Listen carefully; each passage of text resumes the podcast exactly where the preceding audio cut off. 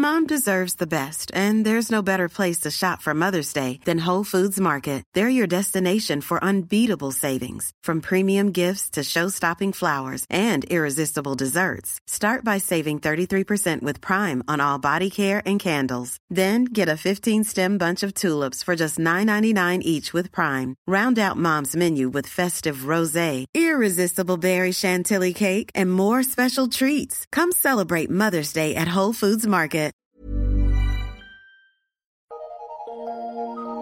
Eu sou Mário Persona e essas são as respostas que eu dei aos que me perguntaram sobre a Bíblia. Você perguntou se estaria fora de moda as mulheres serem submissas aos seus maridos. E eu, eu então lhe pergunto se estaria fora de moda a palavra de Deus e os mandamentos do Senhor dados à igreja.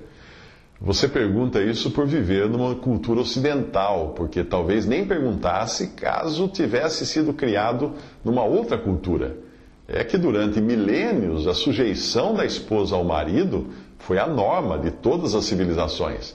E não é de estranhar que justamente neste fim de tempos isto esteja também sendo questionado. Para a igreja, a palavra de Deus ordenou em Efésios 5, 22 e 24: Mulheres, sujeitem-se a seus maridos como Senhor, como ao Senhor. Assim como a igreja está sujeita a Cristo, também as mulheres estejam em tudo sujeitas a seus maridos. Mas, embora a ordem tenha sido dada à igreja e também mostrado que, através dessa sujeição, a mulher estaria representando a igreja em sua relação com Cristo, esse mandamento é muito anterior à igreja, ou até mesmo a Israel. É um mandamento dado na criação do homem, mas as suas raízes ainda estão mais longe, na eternidade. Quando o pai designou o filho para morrer e, e, e do seu lado aberto, do lado aberto do filho, saiu uma esposa que seria submissa a ele.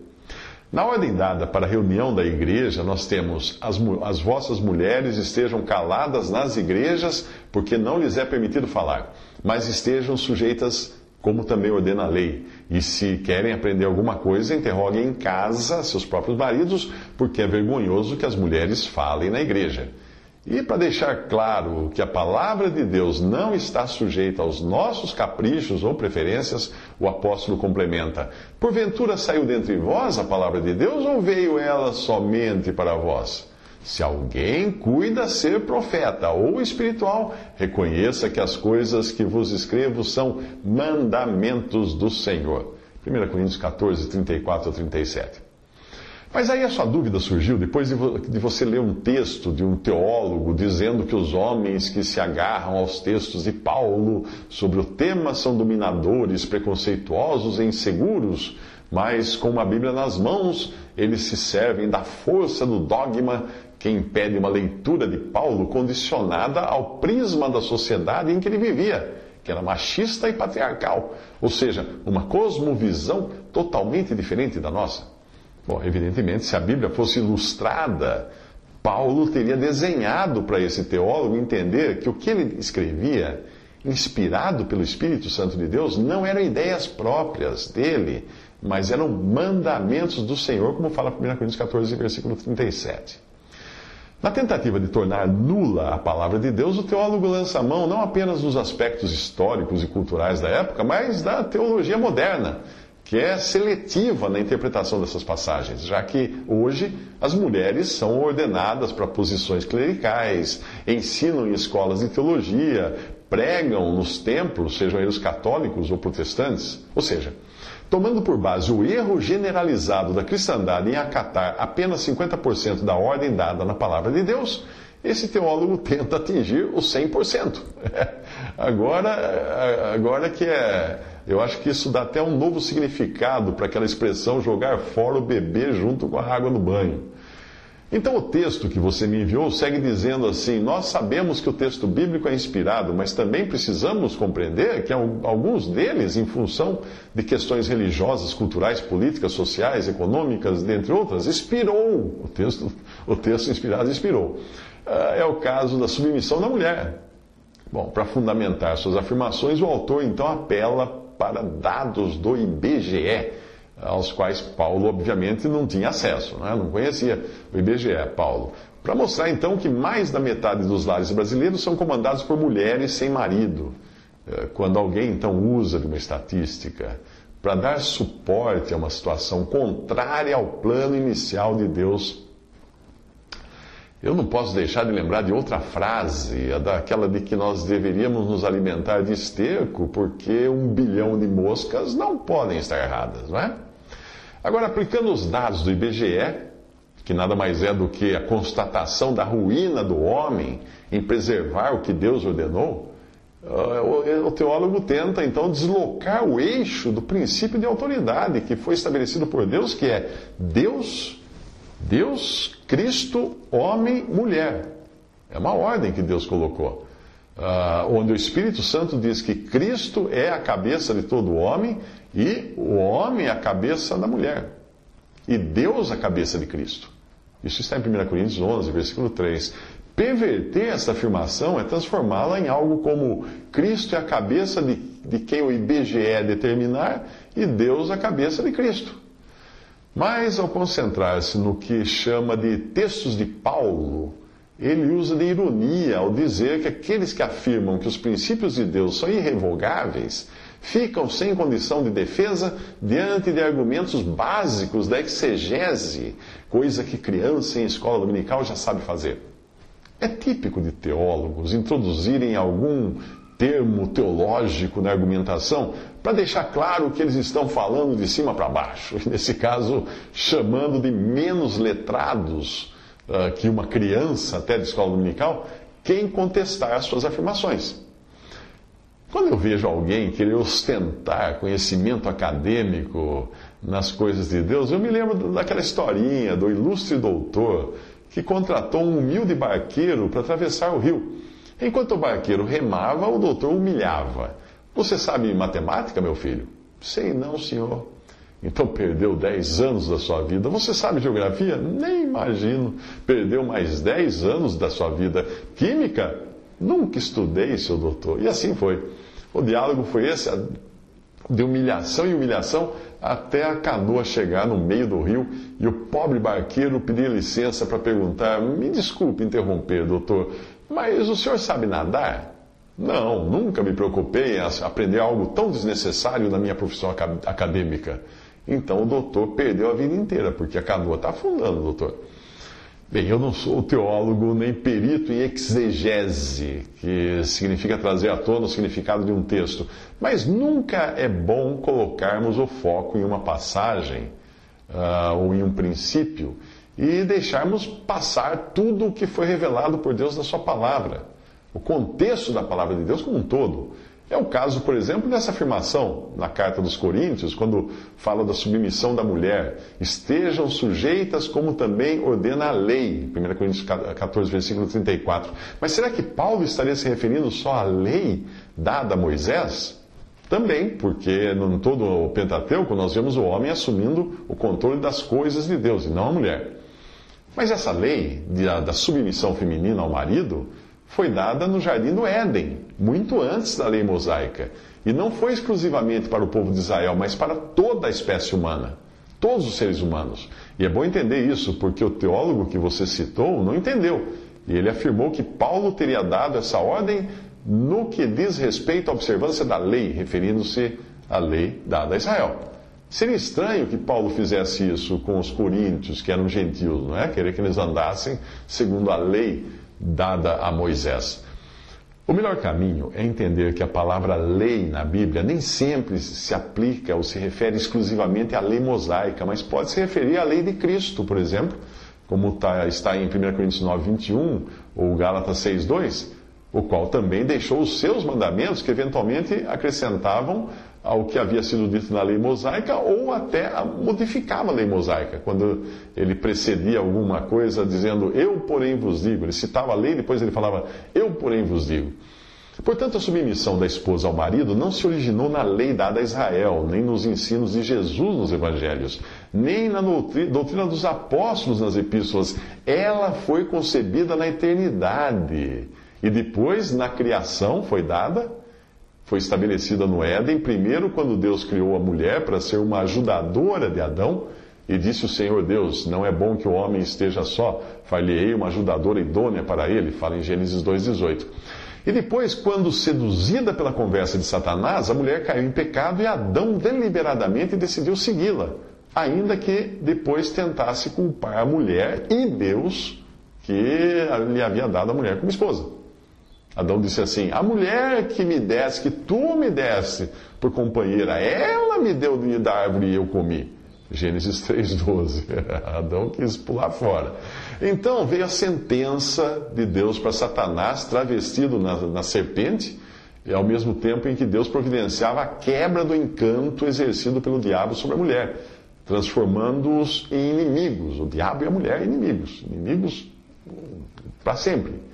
E Deus anunciava ali que da mesma mulher viria aquele que esmagaria a cabeça da serpente, que é Cristo. Ele disse: Porei inimizade entre ti e a mulher, disse para a serpente, entre a tua semente, a semente da serpente, e a sua semente, a semente da mulher. Esta, a semente da mulher, te ferirá a cabeça e tu lhe ferirás o calcanhar. Gênesis 3,15. A ordem da submissão, que veio em seguida, foi uma forma de Deus proteger a mulher e não reprimi-la, como eu vou explicar mais adiante. A ordem foi a seguinte: o teu desejo será para o teu marido, ele te dominará e aí veio em seguida a reprimenda e maldição que Deus deu contra a terra e o fruto do trabalho de Adão, justamente por ter dado ouvidos à mulher. Porquanto destes ouvidos à voz da tua mulher e comesse da árvore de que te ordenei, dizendo: Não comerás dela, maldita é a terra por causa de ti. Com dor comerás dela todos os dias da tua vida. Gênesis 3, 16, 17. Bom, resumindo o que, o que diz em Gênesis. Primeiro, a serpente, que é Satanás, foi amaldiçoada por Deus. Segundo, a serpente passaria a ser inimiga extrema da mulher. Terceiro, a serpente feriria o calcanhar da semente da mulher, que seria Jesus. Quarto, a semente da mulher, Jesus, feriria a cabeça da serpente na cruz, de Satanás na cruz. Quinto, por ganhar o inimigo, que era a serpente, que era o diabo, a mulher deve então ficar submissa ao marido. Sexto, por ter dado ouvidos à mulher, o homem iria ter que trabalhar muito duro. Agora nós podemos entender melhor o que diz em 1 Timóteo 2, de 11 a 15. A mulher aprenda em silêncio, com toda submissão, e não permita que a mulher ensine, nem exerça autoridade de homem. Esteja, porém, em silêncio, porque primeiro foi formado Adão, depois Eva. E Adão não foi iludido, mas a mulher, sendo enganada, caiu em transgressão. Todavia será preservada através de sua missão de mãe, se ela permanecer em fé e amor e santificação com bom senso. A única maneira de Deus trazer ao mundo o Salvador, aquele que esmagaria a cabeça da serpente, seria através de uma mulher. Antes que alguma mulher pense que a maternidade seja uma posição inferior à do homem, leia com atenção a Bíblia essa passagem que eu vou repetir agora. Uh, o Salvador só poderia vir ao mundo por meio de uma mulher. Isso está muito claro no, na ordem que Deus di, disse à mulher lá em Gênesis. Jesus não teve pai humano, mas ele teve mãe humana. O homem era, por assim dizer, dispensável no processo da vinda do Salvador ao mundo, mas a mulher não. Portanto, dada a importância da mulher na obra da salvação do mundo, Deus quis salvá-la da influência de seu arqui-inimigo diabo, mantê-la a salvo do diabo. Este diabo, esse Satanás, continua sendo o principal inimigo da mulher até hoje. Daí Deus preferir não expor a mulher, para que ela não volte a ser enganada pelo diabo. Mas essa salvaguarda a mulher só tem enquanto ela permanece na posição que Deus reservou para ela, ou seja, submissa ao homem, em sujeição. A passagem de 1 Timóteo 2 foi melhor traduzida na versão ao meio da revista eh, e atualizada, que traz homem ao invés de trazer marido, porque a ordem é universal e não restrita ao matrimônio. E também traz será preservada e não será salva, como traz na versão corrigida em outras traduções, porque ali na passagem não, não está falando de salvação eterna, está falando de, de preservação contra o engano de Satanás. A submissão ou sujeição foi o modo escolhido por Deus para proteger a mulher e mantê-la a salvo dos ataques de Satanás. As mulheres que deliberadamente abrem mão dessa proteção ficam expostas ao mal, e em especial ao mal doutrinário. sabendo que Deus quis dar à mulher um lugar de proteção contra a influência do diabo, não é de admirar que essa doutrina do lugar da mulher tenha sofrido tantos ataques e esteja hoje tão desacreditada. Quem que você acha que está por trás disso? Hã? O mesmo que enganou a mulher lá atrás. E não poderia ser diferente. Nós vivemos hoje em tempos de apostasia, que é abandono da verdade, num estado de ruína muito parecido com aquele descrito no, no último versículo do livro de Juízes, que relata um dos períodos, períodos mais tristes, mais sombrios da história de Israel. Naquele livro de Juízes, você encontra mulheres no papel de juízas, porque os homens tinham falhado em manter a sua posição. E o livro termina assim. Naqueles dias não havia rei em Israel, porém cada um fazia o que parecia reto aos seus olhos. Juízes 21, 25. Não é essa a condição da cristandade hoje? Que cada um faz aquilo que ele acha melhor, que ele acha que é mais correto? Hum? Eu acredito que você já tenha entendido, mas como algum teólogo moderninho pode querer ouvir isso que eu estou dizendo aqui e acabar não entendendo, eu vou, eu vou tentar desenhar para mostrar como são maravilhosos os desígnios eternos de Deus, nos quais estava incluída a submissão da mulher ao homem, porque prefigurava a igreja na sua sujeição a Cristo. Veja bem essa passagem: Vós, mulheres, sujeitai-vos a vossos maridos como ao Senhor, porque o marido é a cabeça da mulher, como também Cristo é a cabeça da igreja sendo ele próprio o salvador do corpo. De sorte que, assim como a mulher está sujeita a Cristo, assim também as mulheres assim como a igreja né, está sujeita a Cristo, assim também as mulheres sejam em tudo sujeitas a seus maridos. Vós, maridos, amai vossas mulheres, como também Cristo amou a igreja e a si mesmo se entregou por ela para santificar, purificando-a com a lavagem da água pela palavra, para apresentar a si mesmo igreja gloriosa, sem mácula, sem ruga, nem coisa semelhante, mas santa e irrepreensível. Assim devem os maridos amar as suas próprias mulheres como a seus próprios corpos. Quem ama sua mulher, ama-se a si mesmo, porque nunca ninguém odiou a sua própria carne, antes a alimenta e sustenta, como também o Senhor a igreja, porque somos membros do seu corpo, da sua carne, dos, seu, dos seus ossos. Por isso deixará o homem seu pai e sua mãe e se unirá à sua mulher e serão dois numa carne. Grande é este mistério. Agora presta atenção nisso. Digo, porém, a respeito de Cristo e da igreja. Assim também vós, cada um em particular, ame a sua própria mulher como a si mesmo, e a mulher reverencie o marido. Efésios 5, 22 e 33. Agora vem a pergunta que dá sentido a este desenho que Deus coloca nessa passagem. Quando foi que Deus determinou que o seu filho viria ao mundo como sacrifício? Quando foi? Nos tempos eternos, pois Cristo, um cordeiro imaculado e incontaminado, o qual, na verdade, em outro tempo foi conhecido ainda antes da fundação do mundo, mas manifestado nesses últimos tempos por amor de vós. Escreve Pedro, né, em 1 Pedro 1, 19 a 20. Do mesmo modo, Deus também nos elegeu nele, em Cristo, antes da fundação do mundo, para que fôssemos santos e irrepreensíveis diante dele em amor. Efésios 1,4, falando da igreja. Então, quando você pergunta se submissão feminina é coisa do passado, eu tenho de admitir que é sim. É, é, do passado, bem do passado, lá da eternidade passada, quando nada e nem ninguém existia, além de Deus, evidentemente. E tem mais. A esse mesmo Paulo, tão desprezado pelos teólogos moderninhos, Deus revelou o mistério da igreja, que nem os profetas do Antigo Testamento conheciam. E muitos teólogos, teólogos modernos não conhecem, achando que igreja e Israel é a mesma coisa.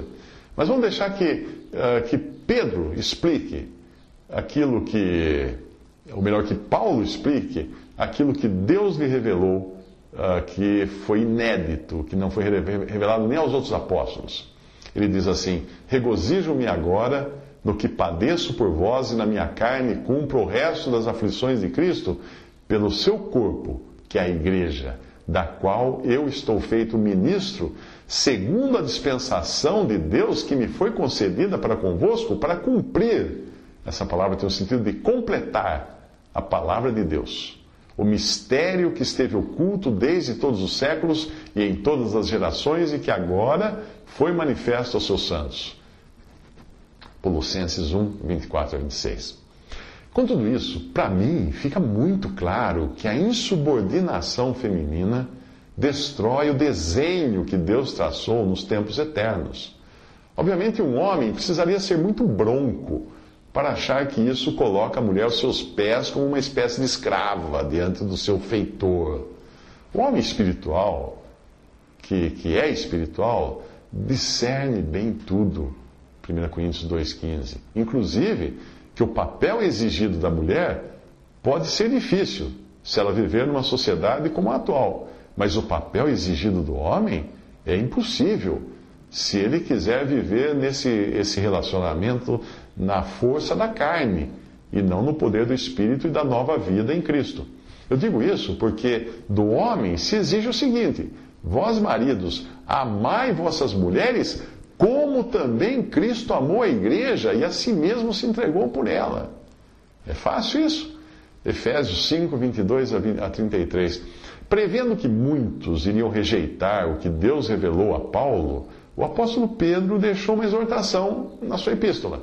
Ele, ele escreveu assim: Tende por salvação a longanimidade de nosso Senhor, como também o nosso amado irmão Paulo vos escreveu, segundo a sabedoria que lhe foi dada, falando disto, como em todas as suas epístolas, entre as quais há pontos difíceis de entender, que os indoutos e inconstantes torcem. É.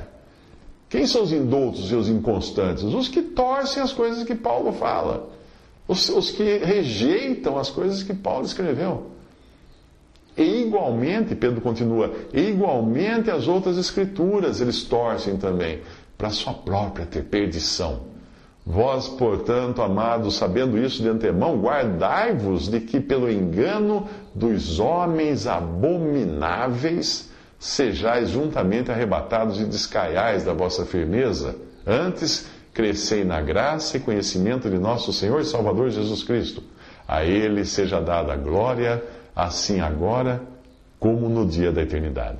2 Pedro 3, de 15 a 18. Visite respondi.com.br. Visite 3minutos.net.